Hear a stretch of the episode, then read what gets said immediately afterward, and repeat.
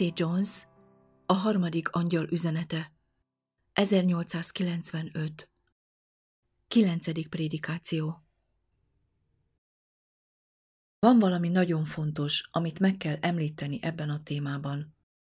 Ez olyan dolog, amely majd arra kényszerít minden hetednapi adventistát, és minden más keresztényt is, hogy döntsön Krisztus és e világ között, hogy engedelmeskedjen Krisztusnak, vagy függjön az Egyesült Államok kormányától.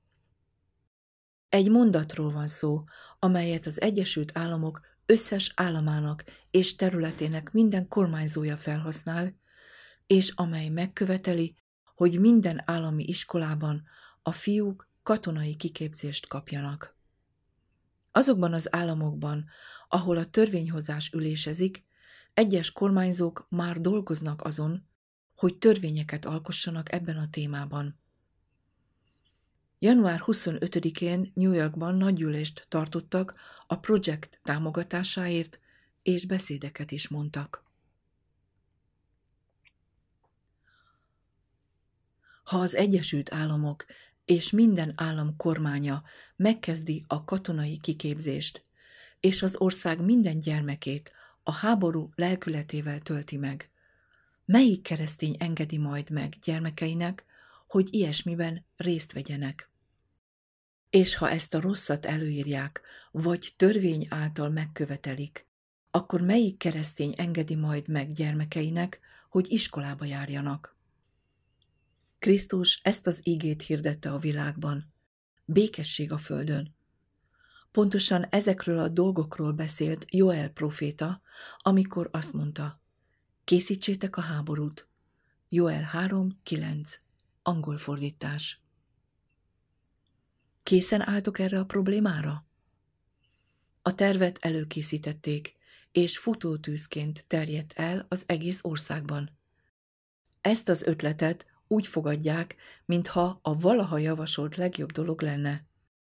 Mohon lenyelték, és javasolták, hogy iktassák törvénybe. Ha ez a katonai kiképzés, e hadiszellem az ország minden gyermekébe való beoltása kötelező lesz kezdettől fogva vagy sem, az mindegy. Mert a bevezetése és gyakorlása bizonyos értelemben kötelezővé fogja tenni.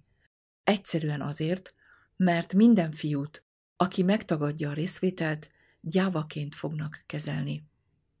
Ki fogják közösíteni. Az iskolatársai majd kikerülik. Mindezt ugyanis a hazafiság nevében fogják tenni. Azt hangoztatják majd, hogy ennek a szerepe a hazaszeretet és a zászló szeretet. Minden fiút, aki megtagadja a katonai gyakorlatokon való részvételt, hazafiatlannak és zászló megvetőnek minősítik. Azt fogják mondani, hogy nem szereti a hazáját, és áruló. De egyetlen keresztény szülő sem engedheti meg, hogy gyermekét a háború szellemével töltsék meg. A kereszténynek töltekeznie kell Krisztus lelkével, a béke lelkével. Engedelmességgel csak Krisztusnak tartozik. Ez nagyon is igaz.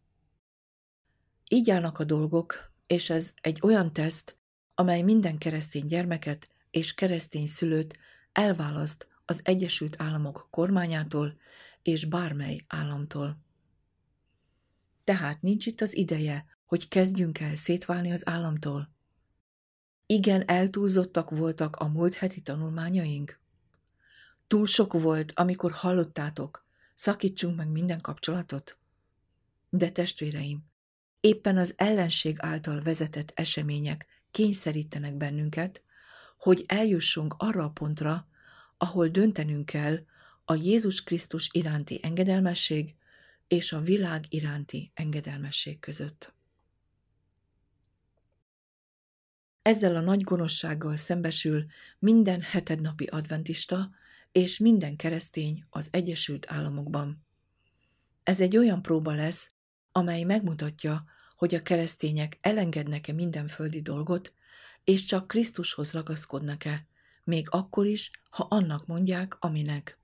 Ez a teszt. Ez csak az egyetemes hívásnak egy újabb hangja. Fussatok ki belőle, én népem! Mi a gyökere ennek a gonoszságnak? Ez a sajátos elem, hogy az állami iskolákban katonai kiképzést vezessenek be, a pápaságtól indult ki. A protestáns egyházak már két éve szervezik nyáron az úgynevezett fiúdandárokat. De az első lépést ez irányban, hogy katonai kiképzést vezessenek be az állami iskolákban, a Jersey állambeli katolikus klub tette meg, amint arról a Catholic Mirror 1894. október 6-ai kiadása beszámolt. Az idézet így hangzik. A New Yorki Katolikus Klub szerda esti ülésén határozatokat fogadott el, amelyekben felszólította a törvényhozást, hogy biztosítsa a katonai kiképzés bevezetését New Jersey minden állami, plébániai és más iskoláiban, ahol fiúk tanulnak. Az állásfoglalásaik a következők. Úgy döntöttünk, hogy a New York Katolikus Klub koncepciójában az ország katonai erőforrásait nem elhanyagolni, hanem fejleszteni kellene, amennyire a gazdaság lehetővé teszi azt. Ezért úgy döntöttünk, hogy mi tisztelettel javasoljuk államunk törvényhozóinak, hogy biztosítsák az állami iskoláinkban a fiúk katonai kiképzését. Ez nagyon könnyen biztosítható az állam képviselői által. Arról is döntöttünk, hogy tisztelettel javasoljuk a törvényhozásnak, hogy hasonló képzést biztosítsanak az állam minden más iskolájában is, ahol fiúk tanulnak. Úgy döntöttünk, hogy ezen határozatok egy példányát elküldjük a szenátus tagjainak, egy másikat pedig a képviselőház tagjainak. Arra lehet számítani, hogy divatba jön ez a terv, amely sok szempontból nagy hasznot hoz majd a fiúknak. Idézet vége. Lafayette Post of the Grand Army of the Republic of New York City – aki kezdeményezte a zászló elhelyezésének hagyományát bármely iskola épületen. Átvette ezt a tervet, és elterjesztette az egész országban. Nézzétek meg a helyzetet közelebbről. Aki ezen terv ellen tiltakozik, azt azzal fogják vádolni, hogy nem szereti a hazáját. Másrészt a pápaság a legnagyobb hazafinak fogja mondani magát, mert ő a legmagasabb fokon helyesli ezt a mozgalmat. Úgy mutatkozhat be, mint aki a legnagyobb erővel vesz részt ebben a mozgalomban, mivel ő támogatja leginkább. Ez egyszerűen egy másik eszköz, amelyel a pápaság átveszi az irányítást minden felett, és ő irányít mindent. Az 1895. február 4-i Detroit Evening News című újságban van egy cikk az egyházakban folyó katonai kiképzésről, amely bemutatja, milyen nagy gonoszság ez, akár az állami iskolákban jelenik meg, akár a hitehagyott egyházakban. A cikk címe United Boys Brigades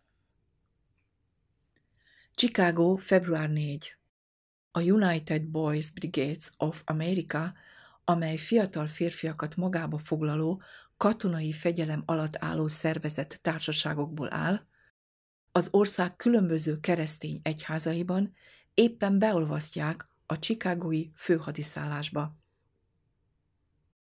A katonai besorolást végrehajtják a következők.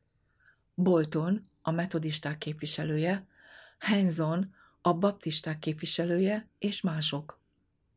A brigádmozgalom célja a hazaszeretet és a kegyesség fejlesztése a fiúkban.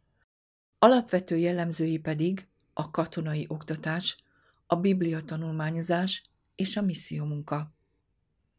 William Smith, brit katona, körülbelül tíz éve szervezte meg az első brigádot a skóciai Glasgow-ban. Idézet vége. Robinson testvér azt mondta, most már elterjedtek egész Angliában és Skóciában.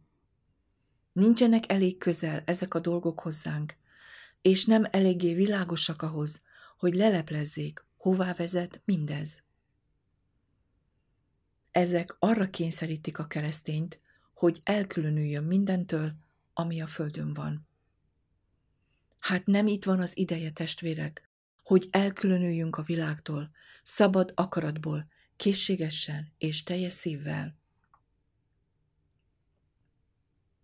Babilon elnyeli a világot, és a Babilontól való elkülönülés nem jelent mást, mint a világtól való elkülönülést. A dolgok előre haladottak, és az elkülönülés választása nagyon közel van mindazokhoz, akik hűségesek akarnak lenni Jézushoz. Mindezek azt a sürgető szükséget hirdetik, hogy teljes szívvel keressük Istent, és engedjük, hogy az Úr elkülönítse szívünket, mi pedig szívünkben különüljünk el, hogy teljesen Istenhez tartozzunk. Nálam van néhány sor, amely leírja ezt a katonai mozgalmat. Érdemes elolvasni őket. A New York Recorder című újság teljes melszélességgel támogatva a mozgalmat, kijelenti a következőt. Az iskolai katonai kiképzés nyilvánvalóan régóta elő van írva. Hogy mennyit tettek már ebben az irányban, és mennyit lehet még tenni, az bőven bebizonyosodott a tegnapi Armory 7. fegyveres ezred felvonulásán, amelyen nem csak a fiúk, hanem a lányok is tudtak tisztelegni. A The New York Sun című újság április 8-ai számában a New Yorki 23. kerületi iskola egyik adminisztrátora tudomást szerezve a kvékerek tüntetésén elfogadott határozatról, amely helyteleníti a katonai mozgalmat, többek között ezt mondta. Városunk oktatási tanácsa saját kezébe vette az ügyet, aminek eredményeképpen államunkban törvényjavaslatot nyújtanak be a szenátusnak, amelyben kérik, hogy az állami iskolákban biztosítsanak 100 ezer dollárt az iskolások felszerelésére, a 11 éves és idősebb gyermekek számára. Idézet vége. Természetesen katonai felszerelésről van szó. A New Yorki Oktatási Tanács azzal foglalkozik, hogy a New Yorki törvényhozásban törvényjavaslatot nyújtsanak be a 11 éves és annál idősebb iskolások katonai felszerelésére. Így folytatta. De amellett, hogy a nemzetnek haszna lehet, és lesz is ebből a katonai kiképzésből az állami iskolákban, állítom, hogy az iskolás fiúknak is hasznuk lesz, mert férfias, egyenes és kecses tartást ad nekik, nagyobb önbecsülést. Megerősödik testük és értelmük, mert nem létezik jobb gyakorlat erre, mint a kiképzés és a menetelés. Megtanulják a fegyelmet, valamint az engedelmességet. A törvényes tekintély iránti engedelmességet. Megtanulnak jó, hűséges és hazafias polgárok lenni, akik szeretik hazájukat, és ha kell, készek lesznek meghalni annak védelméért. Önuralmat ad nekik, ezért értékes nem csak az elméjükre gyakorolt hatás miatt, hanem a testükre is, azt eredményezve, hogy erősek, aktívak és bátrak lesznek. Teljes szívemből támogatom ezt a mozgalmat, és a legkomolyabb támogatói között tarthattok számon. Idézet vége. De ez még nem minden. Hallani lehet ellenálló hangokat is. Valaki cikket írt a Chicago Herald című újságban február 3-án a következőképpen. Tegnap észrevettem egy esti újságban egy cikket, amely arról szólt, hogy fiúkat soroznak be egy egyházi katonai szervezetbe, a háborús lelkület és az alázatos názáreti közmondásos szelítségének ápolása érdekében. Lehet-e valami ennél kínosabb, ellentmondásosabb és groteszkebb? Az új tantárgy elvégzése után milyen furcsa termékek fognak kijönni ezekből a fiúkból. Micsoda szentek és ördögök keveréke. Micsoda lehetetlen keveréke a jónak és a rossznak. Mit mondjunk a keresztény egyházról, amelynek küldetése az egyetemes béke uralmának megalapozása? Micsoda gyengeségről szóló bizonság, micsoda megvetésre méltó tréfa, hogy megtöltsék üres helyeiket. Micsoda sértés a legnemesebb jellem iránt, Jézus emléke ellen, akinek élete, tettei és tanításai ennek pont az ellenkezője volt. Ha ez a kereszténység, akkor a vallás szempontjából mi a pogányság? Ezeknek az egyházi katonai szervezeteknek az alkotmány, a tisztesség, az igazi erkölcs, a valódi igazságosság, és tulajdonképpen minden keresztény erény teljes figyelmen kívül hagyásában nincs párja a történelemben. És azok, akik ezt a játékot kitalálták, mert ez csak játék, az igazi demokráciának és a köztársasági intézményeknek a lehető legnagyobb ellenségei. Lehet, hogy egyesek számára túl radikálisnak tűnik, de ez az igazság. És az igazság mindig radikális egy olyan ember számára, aki nem szokta meg az igazságot, és ilyenből sokan vannak. Ó, sajnos, túl sokan. Idézet vége. Van itt egy papírom, amelyen az Iowa állambeli Burlingtonből Mrs. Miriam Nietzsche Dunhamnak az éves beszéde olvasható, aki a keresztény nők mértékletes szövetségének tagja. Van néhány kiváló megjegyzése ebben a témában. A társadalmi osztályok, a munkaerő és a tőke közötti egyre növekvő konfliktusokról szólva azt mondta. Egy olyan tulajdonság alakult ki, amely vészjelzés kellene, hogy legyen mindazoknak, akik szeretik hazájukat. Nevezetesen a katonai lelkület ápolása és a katonai kiképzés. Majd a kormányügyek veszélyeiről szólva így folytatta. De mindezeknél súlyosabb az a tény, hogy egy háborítatlan békés időben, amelyben nem fenyeget egyetlen más nemzet sem, helyzetünk és hatalmunk gyakorlatilag bevehetetlenné tesz minket minden esetleges ellenség támadásával szemben, mégis iskoláink és templomaink katonai táborokká alakulnak át, és fiatal fiú gyermekeinket pedig arra késztetik, hogy fegyvert ragadjanak, amit a csatatereken használtak, és fiatal szívükben felébresztik a társaik elleni vérontás szomjúságát. Szülővárosomban, az Iowa állambeli Burlingtonben a helyettesítő tanárként szolgáló lányokat kaditnek nevezik, azzal a cillal, hogy megszokják a katonai kifejezéseket és gondolatokat, mint például, hogy a nők befolyását nem szabad a békére gyakorolni. Munkatársainkhoz a kormánytól és a kormány költségén küldenek oktatókat. Az egyházak fiúdandárja szervezet pedig, amely állítólag a földi béke és az emberek közötti jó evangéliumának terjesztésére szerveződik, közel 115 ezer fős, és a vasárnapi iskola régi himnuszának szövegét, amely így szól. Egy angyal akarok lenni, amikor összegyűlnek az angyalok, a következőre változtatta. Katona szeretnék lenni, amikor összegyűlnek a csapatok. Legyen katonasapka a fejemen és puska a kezemben. Szeretnék megtanulni, szolgálni katonai technikákkal, melyek korszerűek s megfelelőek, hogy az ellenséget megöljem.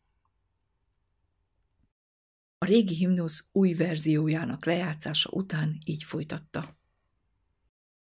Nem fenyegetnek bennünket külső ellenségek, hogy erre a felkészülésre szükség lenne, de minden, amit ez a mozgalom jelez és ábrázol, ellentétes a kereszténység lelkületével. Ez a civilizáció visszavonulását jelenti abba az időbe, amikor az erő volt az igazság, és minden ember a másik ember ellensége volt. Idézet vége. Ebből tanulhatunk még valamit, mégpedig azt, hogy megváltozik az ország gondolkodásmódja, és a helyes keresztény gondolkodás helyett tiltakozni fognak e gondolkodásmód ellen, és ez szélesre tárja majd az ajtót a hangos kiáltás hirdetéséhez. Fussatok ki belőle, én népem! Azokat, akik a kereszténység oldalán állnak, és látni akarják a béke lelkületének terjedését, láthatjátok saját szemetekkel, hogy ez a mozgalom elutasítja őket, és valójában ki is veti őket közülük. Ez meghúzza a határvonalat köztük és a kormány között. Éppen most van Istennek egy munkája itt a földön, egy hirdetni való üzenete, amely felszólítja mindazokat, akik menteni akarják a lelküket, hogy teljesen szakadjanak el az ilyen gonosz dolgoktól, és fordítsák teljes szívüket ellenük, hogy térjenek vissza Istenhez a békesség lelkületében, és minnyájan, a legkisebbtől a legnagyobbig megismerhessék őt, aki a mi békénk. Látjuk itt napjaink helyzetének minden szempontját. A világ minden eleme, amely vagy a pápasághoz tartozik, vagy a hitehagyott protestantizmushoz, vagy a kormányhoz, mind ahhoz a helyzethez vezet bennünket, amelyben kényszerítve vagyunk dönteni és elkülönülni a világtól és mindattól, ami benne van. Miért ne néznénk tehát a helyzetet az Isten igazságának prizmáján keresztül, hogy megkapjuk a szent lelket, amely valóban elkülönít bennünket, és olyan erővel ruház fel, amely felébreszti a világot a veszélyből, megmentve minden lelket, aki megmentve akar lenni az elkerülhetetlen pusztulástól. Ézsajás 40. rész 9. versében azt olvassuk. Magas hegyre menj föl, örömhírmondó Sion. Emelt föl hangodat erősen, örömhírmondó Jeruzsálem. Emelt föl, ne félj! Mond Júda városainak, íme itt van Istenetek. Az Úr azt mondja nekünk ebben az időben, menj fel egy magas hegyre, erővel emelt fel a hangodat, ne félj! Mondd az embereknek, íme a ti istenetek, ő a ti menedéketek, ő a ti üdvösségetek, ő a ti védelmetek. Térjünk most át a tanulmányunk azon részére, hogy mit jelent kifutni Babilonból. Most már mindenki tudja, hogy kifutni Babilonból annyit jelent, mint kijönni a világból, és elkülönülni Babilontól azt jelenti, hogy elkülönülni a világtól. Azt kell megtudnunk, hogy mit jelent kijönni a világból. Mit jelent elszakadni a világtól. A Galatabeliekhez írt levél első rész negyedik verse válaszolni fog erre a kérdésre. A harmadik és a negyedik verset együtt kell majd olvasnunk, hogy lássuk az összefüggést, de a negyedik vers az, amely a témáról szól. Kegyelem nektek és békesség Istentől, ami atyánktól és az Úr Jézus Krisztustól, aki önmagát adta a mi bűneinkért, hogy kiszabadítson minket e jelen való gonosz világból. Mivel önmagát adta a bűneinkért azzal a céllal, hogy megszabadítson minket ettől a gonosz világtól, nagyon világosan kiderül, hogy a vétkünk nem más, mint a kapcsolatunk ezzel a gonosz világgal. Ezért ahhoz, hogy kiszabaduljunk ebből a világból, ki kell szabadítani minket a bűnből.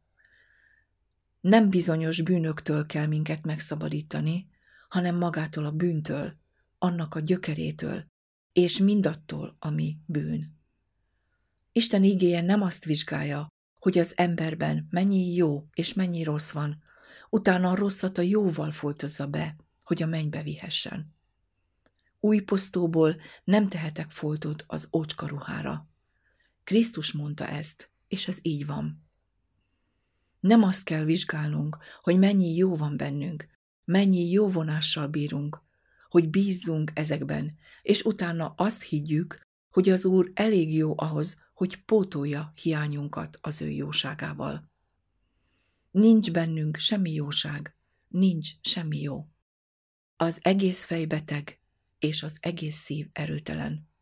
Tetőtől talpig nincs e testben épség, csupa seb és dagadás és kelevény.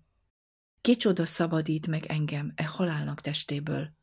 Róma 7.24 Ez a test a halálnak teste, mert ez a bűn teste. Róma 6, 6. Szabadnak lenni a bűntől azt jelenti, hogy szabadok vagyunk önmagunktól. Ez jelenti azt, hogy kifutni Babilonból. Sokan arra a következtetésre jutottak, hogy ha elhagyják a metodista, vagy a presbiteriánus, vagy a katolikus egyházat, és belépnek az adventista egyházba, akkor elhagyják Babilont. De nem, ez nem így van. Ha nem tértetek meg, ha nem szakadtatok el ettől a világtól, akkor nem hagytátok el Babilont, még akkor sem, ha a hetednapi adventista egyház tagjai vagytok. Ez nem azt jelenti, hogy a hetednapi adventista egyház Babilon. Ez egyáltalán nem azt jelenti. De aki önmagába, az ényébe kapaszkodik, az a világba kapaszkodik. A világ pedig Babilon. Nektek elválasztva kell lennetek a bűntől, elkülönítve ettől a világtól, hogy Babilonon kívül legyetek. Kiknél megvan a kegyességnek látszata, de megtagadják annak erejét. Ez egy másik kifejezés, amely Babilont és annak állapotát írja le az utolsó napokban. Ezért, ha bennem, mint hetednapi adventistában, megvan a kegyességnek látszata, de megtagadom annak erejét, akkor Babilonhoz tartozom, függetlenül attól, hogy minek vallom magam, akkor is babiloni vagyok. Babilon köntösét viselem, és viszem magammal Babilont a gyülekezetbe, bárhol is járnék. Még egy Biblia verset erről a Galata levélből. Krisztus önmagát adta a mi bűneinkért, hogy kiszabadítson minket egy jelen való gonosz világból. Semmi sem akadályozhatja az embert, vagy ronthatja a mennybe vezető útját. Csak az, ami benne van. Csak az, ami az ényéből származik. Ezért, amikor Krisztus megszabadítja az embert ebből a gonosz világból, egyszerűen megszabadítja a bűntől és önmagától.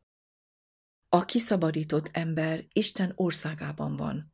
Ő a világban van, de nem a világból. Jézus azt mondta, én választottalak ki magamnak titeket e világból. Ha e világból volnátok, a világ szeretné azt, ami az övé. Rendben. Tehát, ha én a világból való vagyok, akkor a világ szeretni fogja azt, ami az övé. Vagyis a világ, amely bennem van, és amely megnyilvánul bennem, szeretni fogja a világot, és ragaszkodni fog hozzá. A bennem lévő világ nem tehet mást, és én sem tehetek mást, mert lényegében a világból származom. A világ, amely körülvesz, amely rajtam kívül van, szeretni fogja azt, ami a sajátja.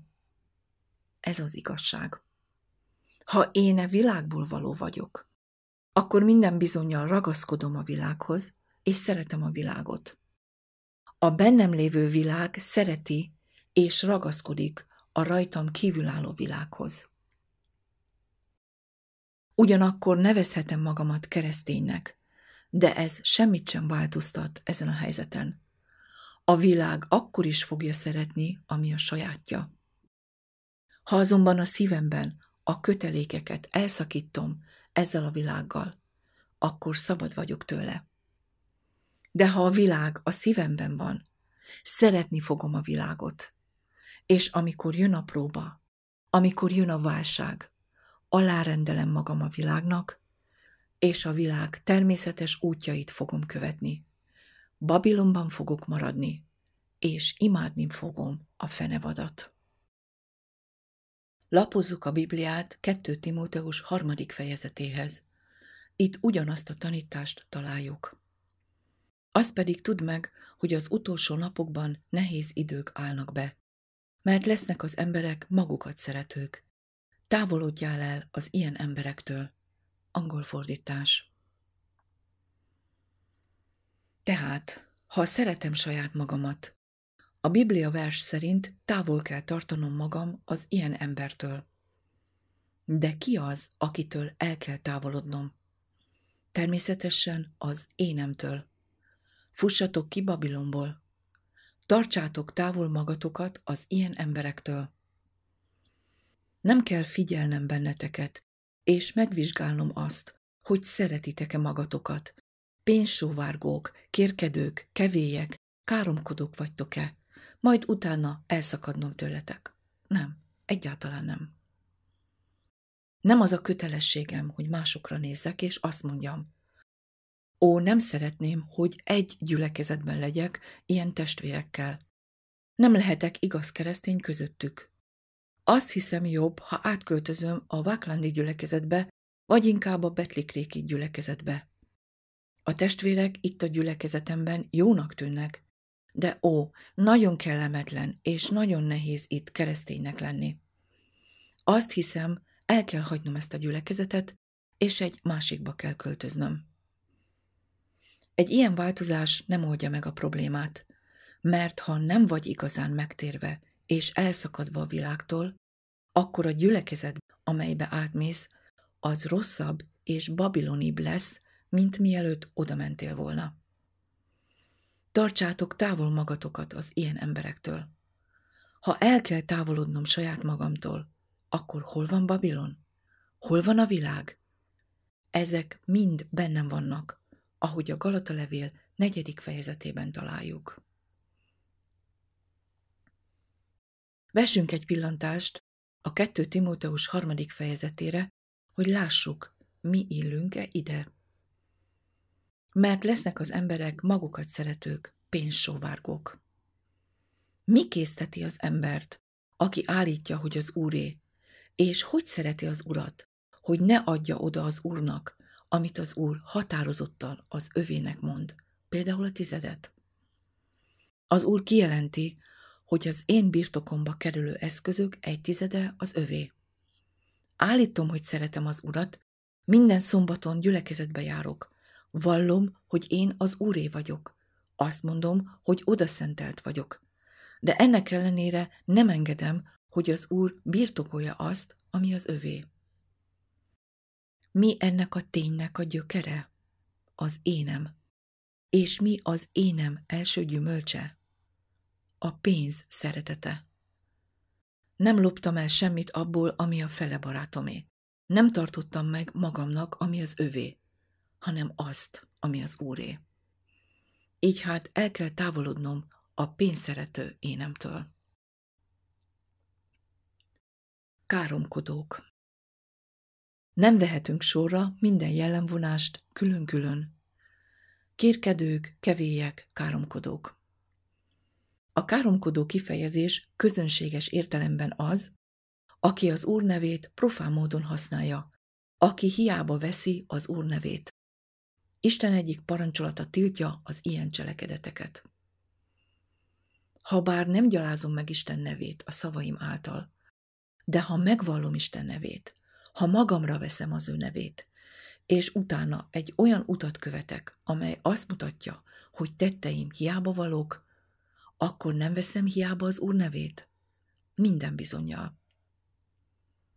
Ott, ahol a kegyességnek látszata van, de megtagadják annak erejét, nem veszik hiába az Úr nevét? Ilyen cselekedetek által nem fogok rávenni másokat is arra, hogy az Úr nevét káromolják? Ha azt mondom, hogy az úré vagyok, és mégis ilyen magatartásom van, amely a dolgok természeténél fogva káromolni fogja az úr nevét, akkor a káromlás belőlem indul ki.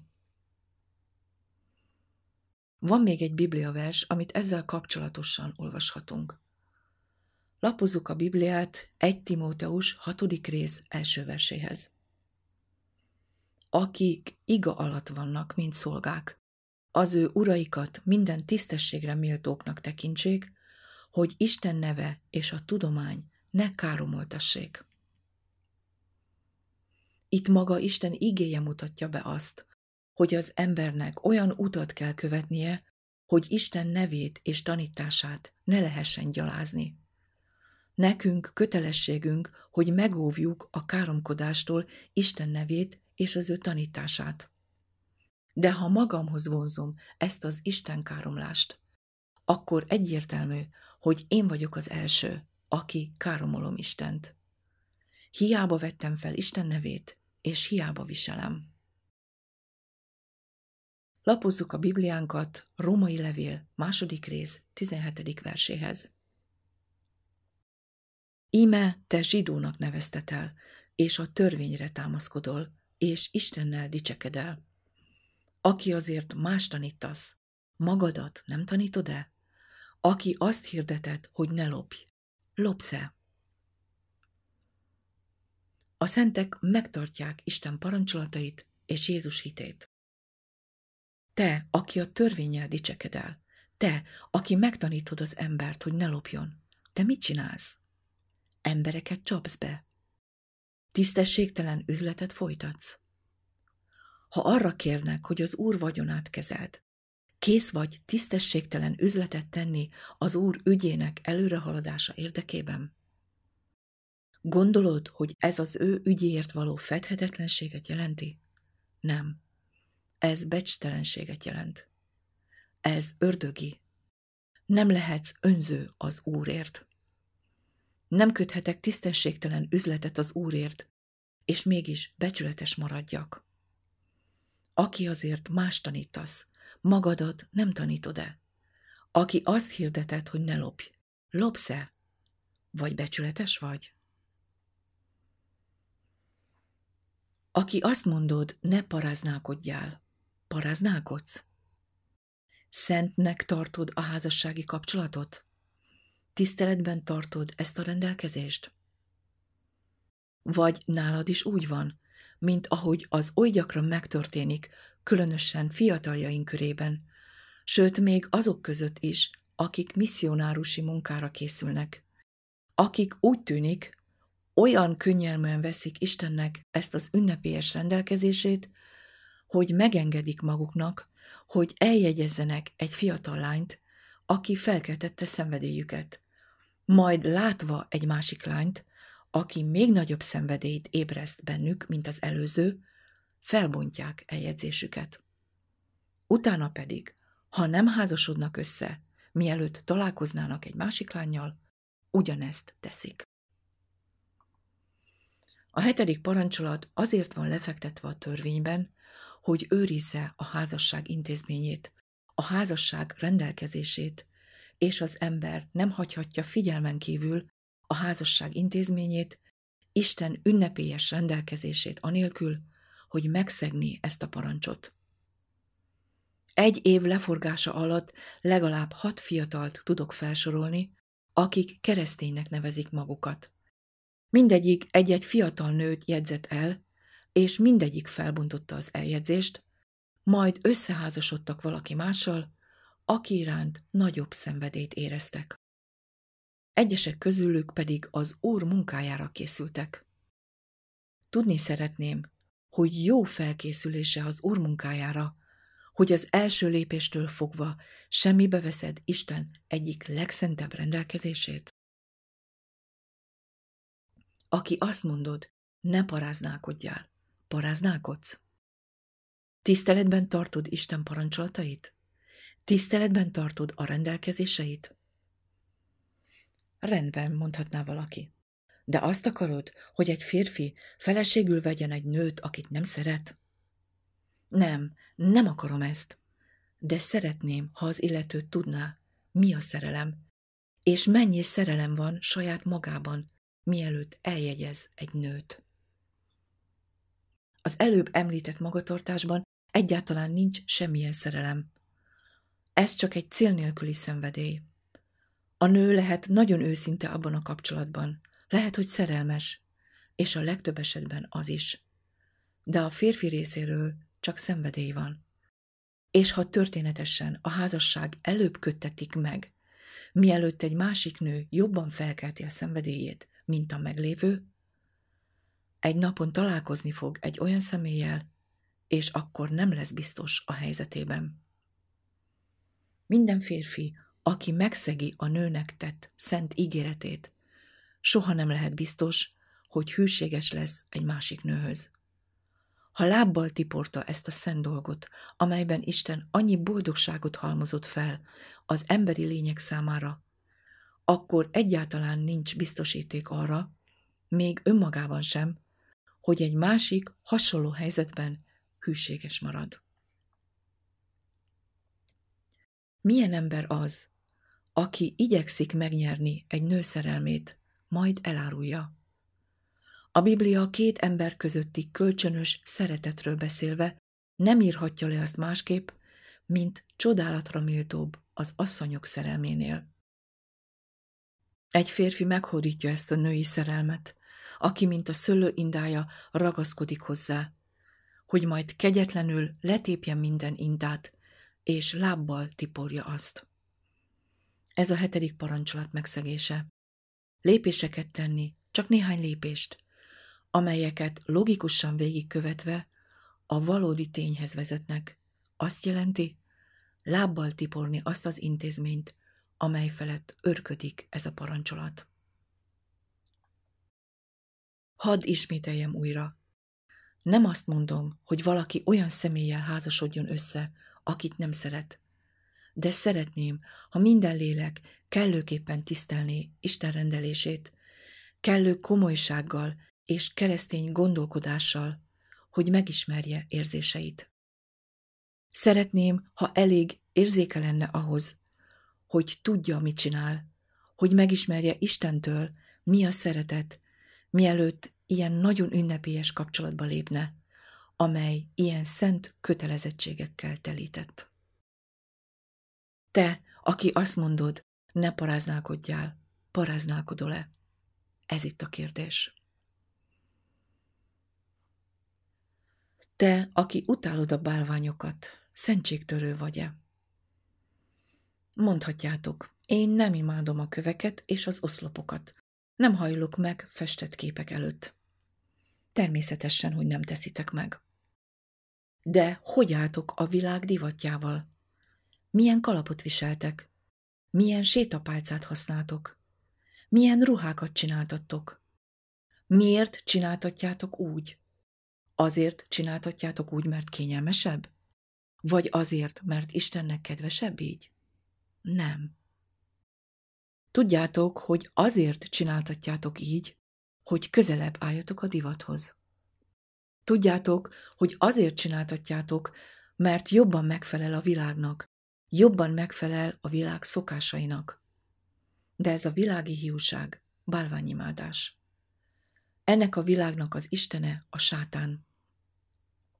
Ne szabjátok magatokat a világhoz, hanem változzatok el a ti elméteknek megújulása által. Aki azért e világ barátja akar lenni, az Isten ellenségévé lesz.